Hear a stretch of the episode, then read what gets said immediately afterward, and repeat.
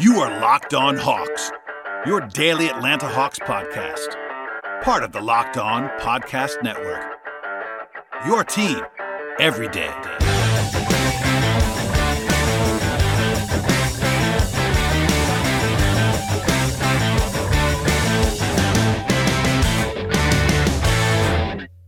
Hello, friends. Welcome to episode 1200 of the Locked On Hawks podcast. I am your host, Brad Rowland, coming to you on a Wednesday evening into Thursday. And thank you for joining us as always, making the Locked On Hawks podcast your first listen each and every day. Check us out on Apple Podcasts, Spotify, and our YouTube channel. Again, this is episode 1200, and a great time to thank everybody for listening to the podcast, as always, and subscribing to the show and supporting the show. I really do appreciate it. Uh, if you're watching on YouTube, you'll already have seen this, but I'm on the road. I'm in a hotel, and it's actually quite late. I am dragging uh, I had a travel disaster, uh, to say the least, on this Wednesday evening into Thursday. So I'm recording this at like 5 a.m. Eastern time. It's been that kind of night, if you can imagine. So my apologies for the late delivery of the show, but uh, please give me some leeway as uh, if I were to stumble over anything on this podcast, it's because I haven't slept really at all. So, alas, we'll dive into what became a 116 to 106 loss for the Hawks in Charlotte. Uh, certainly a game that they could have won, and they had a chance in this spot to get above 500 the first time since December 6th. They had a chance for the fourth straight win, and it was pretty tight all the way. Honestly, this game was very narrow the entire way. And I'm not, I'm not even sure how else to describe it. It was a single digit game for the vast majority of the game. But the Hawks were actually tied in this spot with five minutes to go, and they were not able to close it out. The ending was uh, not favorable, to say the least, on either end of the floor for Atlanta, and that leads to what became a loss in their 35th loss of the season. They're now 12 and 22 on the road in 21-22 season. So, um, as far as the context for this game coming into the game, the Hawks were actually two and one against the Hornets this season. With this loss, they're now two and two, and they sort of uh, even up the season series in this spot. They're now done with the Hornets until probably the play-in or potentially the play-in. Um, the Hornets actually won two in a row. They actually are a good offensive team a bad defensive team. They're kind of a mirror image in some ways of the Hawks. Uh, they're not quite as good as the Hawks are on offense, but they've been better on the Hawks on defense this season by the numbers. Um, injury wise, the Hawks were without John Collins in this game. Again, his third straight absence. There was the return of Gallinari, who ended up being probable, ended up playing, but he actually left this game and did not return. So we'll come back to him later on. But the Hawks were not 100% healthy in this spot. The Hornets weren't either, though. Gordon Hayward remains out for Charlotte, one of their better players. And the Hawks actually were small underdogs it was kind of a coin flip in a lot of ways. Uh, our, our, friends at Bet Online made the Hawks uh, one and a half underdogs in the morning. They were one one point favorites at one point on uh, Thursday afternoon. Sorry, Wednesday afternoon, and then went back to the Hawks plus one tip off. So basically, what, what this game was was a coin flip. I think if you look at the power ratings in Las Vegas, Bet Online, all those places, I think that is worth noting. The Hawks are seen as a better team than the Hornets, and the Hornets have the home court advantage in this game. But without Collins, that's pretty notable but obviously the Hawks did not cover because they did not win this game outright. As for the game itself, they started Gallinari his return to the his return to action. No surprise there against Charlotte, starting lineup of PJ Washington at the four and Mason Plumlee together. The Hawks start, started this game out pretty well. It was eight to three at the outset. A couple threes early on from Huerter and Hunter. The Hornets did uh, have a 9-0 run early on to uh, take their first lead of the game. Nate had some frustration timeouts throughout this one after an easy transition bucket in the first quarter. That was one that happened there. The Hornets scored 18 points in about five and a half minutes at the outset, which was similar to what happened at the very end of this game. But the Hawks defensively were kind of a mess at times, especially on transition opportunities. Um, just kind of bad matching up. It was, you know, it's obviously pretty dire when you're playing Trae and Danilo Gallinari together on defense. That kind of goes without saying, but there was some other breakdowns as well beyond the usual stuff. The Hawks were not taking very good. I mean, I wouldn't say they were taking bad shots. They were three of eleven on twos to start this game, but they were four of seven on threes. Um, they actually kind of uh, had a pretty rough shooting night from both Trae and Bogdanovich. But Trae had a nice tra- uh, play transition where he drew two guys, kind of up faked and found Okongwu for a dunk. That was a pretty nice play that prompted a timeout from the Hornets. I thought Okongwu had some nice moments in his first stint, a couple good contests at the rim, and also making up. He actually made his first five shots in this game. I believe, yeah, he was seven of eight in the game. I think he made his first five. The Hawks did lead by seven late in the first quarter before Charlotte hit a three. They, they led by four points at the end of the period. They were five nine on threes and nine assists in the first quarter. They scored very well, despite Trae not having a big night as a scorer in this game. They were actually prolific early and often. It just didn't necessarily translate to wins. Um, once the once DeLon Wright came in defensively, I think things definitely got better, and that was uh, not a huge surprise. But offensively, the bench did not have it in this game either, so it was kind of a mixed bag throughout um, their minutes the Hornets took their first lead of the game actually within about 90 seconds of the second quarter, and it was kind of back and forth from there. Okongwu played very well in his first stint, but he also had three fouls in nine minutes, ended up with four fouls in 17 minutes of the game. So he was pretty good, but just obviously foul trouble is still a problem for the young big man at this point in time. The Hawks did have some success in the pick and roll when they were running it with, with Capela and Okongwu. That was pretty easy pickings against a bad Charlotte defense. But kind of crazy here. Trae and Bogdanovich missed their first 11 shots combined, and the Hawks were still winning, which was a little bit strange. But everybody else was, was shooting pretty well. Hunter was 5 of 5. The centers were 10 of 12 from the floor combined. They tried TLC late in the first half because Bogdanovich had been scuffling and they want to give him a break. Um, TLC was fine, played 10 minutes, um, didn't do anything hugely positive, but I think he was pretty good on Monday and was okay on Wednesday. But Bogey really struggled, which we'll come back to later on. Um, the Hawks were up by five at the halftime break after a 9 0 run that actually included a three by TLC late in the first half. Gallo missed um, the rest of the game, actually left the game late in the first half with a right biceps contusion, listed as questionable at that point, but then during halftime, he was ruled out of action and never returned. It could have been a play where he was fouled by Montrezl Harrell because he seemed like he was pretty much wincing in pain after that one, but we're all guessing at this point. We'll see if he can play on Friday, but obviously a loss to not have him the second half of this game. And offensively, no problems in the first half. They had a 129 offensive rating, even with Bogey again and Trae sitting at 11 combined from the floor. The Hawks shot the ball well from three. Otherwise, they were 10 of 18 from three at that point. Um, not not the line at 19 assists in the first half. Capela had a double double before halftime, 15 and 11. So lots of uh, prolific stuff on offense. Unfortunately, the defense was not very good in this game. So defensively, they had a 117 defensive rating against the Hornets. That's not terrible against Charlotte in particular because they're pretty good on offense. But the Hawks um, were victimized by 19 assists by the Hornets in the first half, 50% shooting, and uh, it got pretty ugly at times. Uh, before we get to the second half in this one and much more, a word from our sponsors on today's podcast. Today's a good example my schedule being pretty crazy, and I use athletic greens because I actually wanted to be healthier, have more energy, and I really wanted to see what all the hype was about with athletic greens. And I've been on it for a while. AG1 is fantastic, and I absolutely love it it's not really typical in that it's super healthy, but doesn't really taste like that. I really look forward to taking it actually every single morning. And the first thing I have when I wake up is AG1, which is one delicious scoop of AG1 from Athletic Greens. You're absorbing 75 high quality vitamins, minerals, whole food sourced superfoods, probiotics, and adaptogens to help you start your day on the right note. And they have a special blend of ingredients that support your nervous system, your immune system, your gut health, your energy, and gives you the ability to focus and recover. AG1 costs you less than $3 a day, and you're investing in your health. And really, it's cheaper than your cold brew habit. And AG1 also helps support your better sleep quality and recovery, as well as mental clarity and alertness. Athletic Greens has 7,000 or more five star reviews at this point in time and recommended by professional athletes all, all over the place. Right now, it's time to reclaim your health and, and arm your immune system with convenient daily nutrition, especially as we head into the, into the flu and the cold season.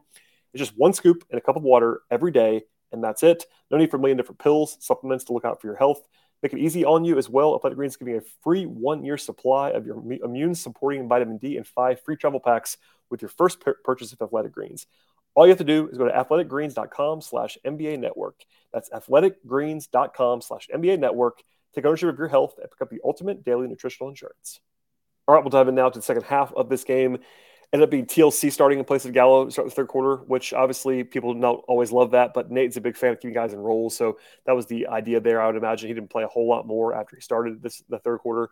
Um, the Hornets briefly led, but other than that, it was basically the Hawks leading in the two to five point range for the vast majority of the third quarter.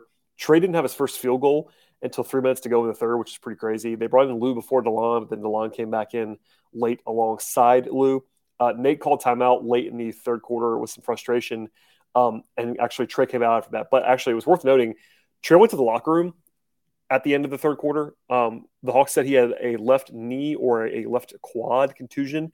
He was probable to return, but actually came back right on, right on schedule. But worth noting, he actually said after the game that he said it was pretty sore. So we'll see how he responds between now and Wednesday. It'd be obviously a huge loss if he couldn't play on Wednesday against Memphis. The Hornets then had a pretty late run, a 7 0 run at the end of the third quarter to tie the game. And that was pretty fitting in some ways that it was tied up three quarters. But the offense fell very flat, both with and without the starters in the third quarter. They scored 18 points. That doesn't happen to the Hawks team very often. They were 725 from the floor, 111 from three in that period. They held the Hornets down actually defensively and only lost the quarter by five, which is actually a credit to the defense. But uh, it was pretty uh, pretty much a rock fight in that third quarter, which is kind of not expected for these two teams. Um, they brought Trae back in with about 10 and a half minutes to go. They were down by four at that point. He had less juice for sure off the bounce. Not a huge surprise. when you have a leg injury. But the Hawks again scored 39 points in the second half of this game. They were uh, definitely a different team after halftime than they were before halftime. Part of that is Trae. Part of that was just that uh, guys were not making shots. There was a huge dunk by Kongwu with about nine minutes to go, which was a fun play. I think I think she probably got fouled as well. It was not called, but the dunk was pretty impressive on its own. The Hawks were down by five, seven and a half minutes to go. Nate called timeout. It was actually a great contest before that by Kongwu on Rozier, but he finished it anyway. And Trae and Bogey both missed threes on possession before that, which is pretty much indicative of what transpired in the entire game. They brought the starters back with Bogdanovich and closed with that group. It was obviously you know Trae, Huerter, Bogdanovich, Hunter, and Capela to close the game. Um, and they tied the game with, like I said before, with about four and a half minutes to go. Hunter in a jump shot to tie the game, and they ended up losing the game by ten. So minus ten on the stretch. They were they were uh, they, they lost that stretch nineteen to nine. Pretty rough stuff. The Hornets hit a couple big threes. Uh, Rozier hit one that was pretty tough, actually, to go up by seven. Three minutes to go. Then Trae turned it over. There was an and one by PJ, PJ Washington. It was a 10 point game at that point. It was probably over. And then it really ended for sure, about nine seconds to go. The Hawks were down by nine already, and the Hornets worked the entire shot clock, found an easy dunk at the end of the shot clock, and the Hawks were down 11, and that was basically the end of that. So, um, again, they lost the last four and a half minutes by 10 points. It was 19 to 9. The offense was not great. I want to be fair about that. It was not just the defense, but the defense was very bad at the end of this game. They could have handled the entire game, the doubles and blitzes better that Trae was getting. He was the focus and ended up with 15 assists, actually, was passing out and doing the right thing most of the time. But guys just around him did not make plays down the stretch. They had a pretty good first half stretch. There was some tentative play. I thought McMillan talked about this after the game, but they passed on some good, on pretty good looks offensively, which I can definitely vouch for having watched the tape back. So uh, a rough one to be sure at the end of this game. Um, as far as the overall game is concerned, the Hawks ended up with a 114 offensive rating, which is not bad at all. In fact, that's like what they average for the season. But against a bad Hornets defense and a head start, that was not a good second half, obviously. Trae and Bogey were 8 of 28 from the floor, which makes the numbers overall look better. But that's tough for the Hawks to win with those two guys, their best two perimeter creators, not doing much at all in terms of actually scoring and making shots. Um, 28 assists, they had some good, had some good numbers there. Um, on the glass, they were very good in this game. A bunch of guys had offensive rebounds. Capela had seven of them, which was uh, obviously prolific. But the Hawks just weren't that good on offense in this game. They were just okay. And then defensively, it was more of the same as usual. A 122 defensive rating. They allowed the Hornets to shoot 49% from the floor with 30 assists, nine turnovers, and the Hornets, importantly, they, they had no turnovers in the fourth quarter and 57% shooting. So the Hawks lost that quarter by 10, and that was the story of the game. So, as far as context is concerned, this is a loss, and uh, I, am going to I'm to borrow from my friend Kevin Chouinard of Hawks.com and ATL29, who said this on Twitter. I think it's probably the case. This is an important loss for sure for Atlanta, in that the play-in mix is still up for grabs. It's a head-to-head loss against the team that you're competing with.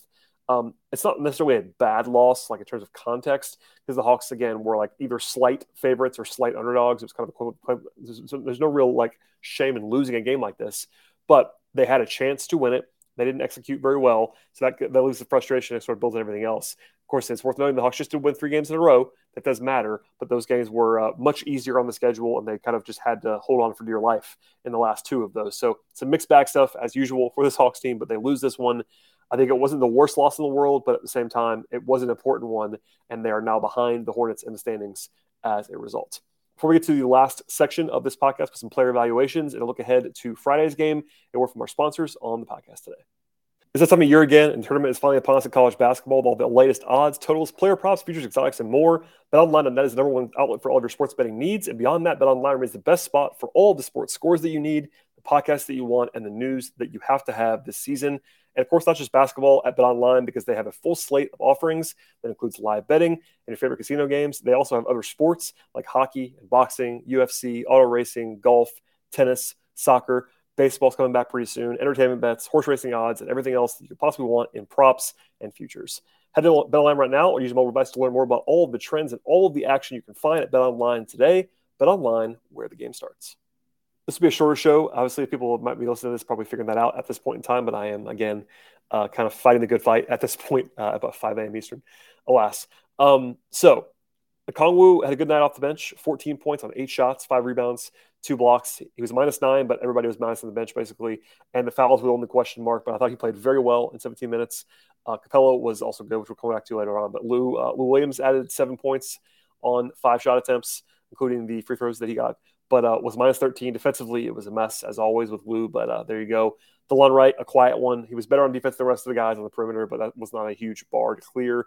TLC, I thought, gave him decent minutes with five points in 10 minutes. Uh, he didn't he, he, didn't play great. I don't think he's a huge solution moving forward. But if they wanted to give Bogey a break, he gave them a break with Bogey. And speaking of Bogdanovich, 12 points on 16 shots, three of eight on twos, two of eight on threes, four rebounds, two assists. Um, you know, not a good night for him. And by the way, this is the craziest stat of the Hawks recently. Bogdanovich in the last six games now is nine of 48 from three. It's not all about three point shooting, but uh, for a guy that was red hot before this and red hot last year at times, nine of 48 from three is just tough to, to overcome from the guy who takes the most threes on the team other than Trae. So tough scenes there for Bogdanovich, but that kind of gives you some context along the way. Um, to the starters, I thought Huerter played well in this game, 16 points, seven rebounds, three assists, two steals. Was uh, two of seven on two, which isn't great, but four of nine on threes. He was the one guy making threes in this game, along with Hunter. The two, got, two of them were uh, pretty good behind the arc. But I thought Huerter had a good floor game and played quite well. Uh, he's actually plus three a game best for the Hawks. Um, Capela, I thought was really good as well. 17 points, five, re- 15 rebounds, I should say. Had a steal as well. Um, did miss some bunnies around the rim as he's uh, want to do, but I thought he played well as a was a genuine positive defensively. Their best player defense as usual. Uh, Hunter had some nice moments on the way to a game high 21 points for the Hawks on 13 shot attempts, four, three, four from the free throw line, um, three rebounds, two assists. The rebounding still not there for Hunter, and I think late in the game he was kind of indecisive and didn't make a couple of uh, pretty logical, what I thought were pretty easy plays that he just didn't make. But he was productive in this one, so I don't want to pick on him too much. Uh, and then Gallinari left the game early with five, had five points in 14 minutes. Um, finally, Trae Young had an off shooting night. He was three of 12 from the floor and 0 of 6 on threes. So only nine points. It's very, very rare for Trae to play a whole game and not get double figures in points. Um, but to be fair to him, he was getting blitzed every possession um, and had 15 assists in the game. So the passing was there. He could have had 20 assists pretty easily. There was some botched stuff off of him. He wasn't very good in terms of his shot making, quite obviously, in this game, uh, but he was making the right decisions most of the time. So I don't think he was as bad as the numbers indicate and his assists are pretty good there. Now he did have six turnovers. That's too many for uh, anyone's liking, but he was a he was a the number two guy on the team in terms of plus minus at plus one. So it wasn't like Trae was terrible. He just didn't have uh, the best shooting night in the world. From here, the standings are as such. The Hawks are a half game behind Charlotte. They are now two behind Brooklyn for the eight seed um, in the East. And they're still four and a half, four and a half games ahead of Washington, so no real concerns about that. But um, this is a play-in preview in every conceivable way, basically, and the Hawks now would have to go to Charlotte at the season end today in that first game, which is not what you want to have to happen if you are the Hawks. So, kind of a lost uh, bit of ground there for Atlanta. Lastly, the Hawks do not play again until Friday. In fact, the NBA largely takes Thursday off. There's one game on the schedule in the entire league on Thursday, and it's Pistons Magic at seven o'clock. So uh, the NCAA tournament is here. By the way, if you missed the podcast yesterday, I had some audio issues on that show, but with myself and Rafael Barlowe talking about the NCAA tournament and the NBA draft, that's still very much available on the feed.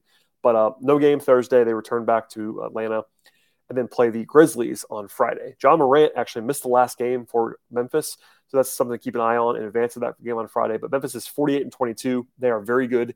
We'll see how Trae responds to his getting dinged up tonight, as well as Gallinari and Collins. But uh, a tough matchup for sure, even though it's at home where the Hawks have been pretty good this year. Memphis is very, very good. So that'll be an uphill battle in some respects, especially if Ja is able to go. As a programming note at the end of the podcast, this will be the last show of the week for me. I'm on the road, as obviously, uh, given my situation. I'm also slammed with NCAA tournament coverage. I very, very rarely do not do a podcast after a game, but um, I don't have time, to be honest with you. After the game on Friday, I'm, I'm pretty much slammed, and uh, I'd try to be as candid with the audience as possible. So, our next show will be Sunday night um, wrapping up the the next two games. Uh, the Hawks play the Grizzlies on Friday, and then they will actually they actually host the Pelicans on Sunday. So we'll do a show about those two games on Sunday evening into Monday. So my apologies for the for the lost show there, but we still did four this week. Still very busy on the podcast and more content than most people would give you. But uh, please be patient with me on that one. Also, please subscribe to the show. I'm trying to get everyone to subscribe to the YouTube channel as well. If you're an audio only listener, I do, I do understand that. I promise I do. But it definitely helps the show if you subscribe to YouTube. It just takes one click. It's very easy to do that, as well as Spotify, Apple Podcasts, Google Podcasts, etc. Thank you for listening to the podcast. As always, please follow the show on Twitter at Locked On Hawks. Follow me on Twitter at BT Rowland. And we'll see you at the end of the weekend.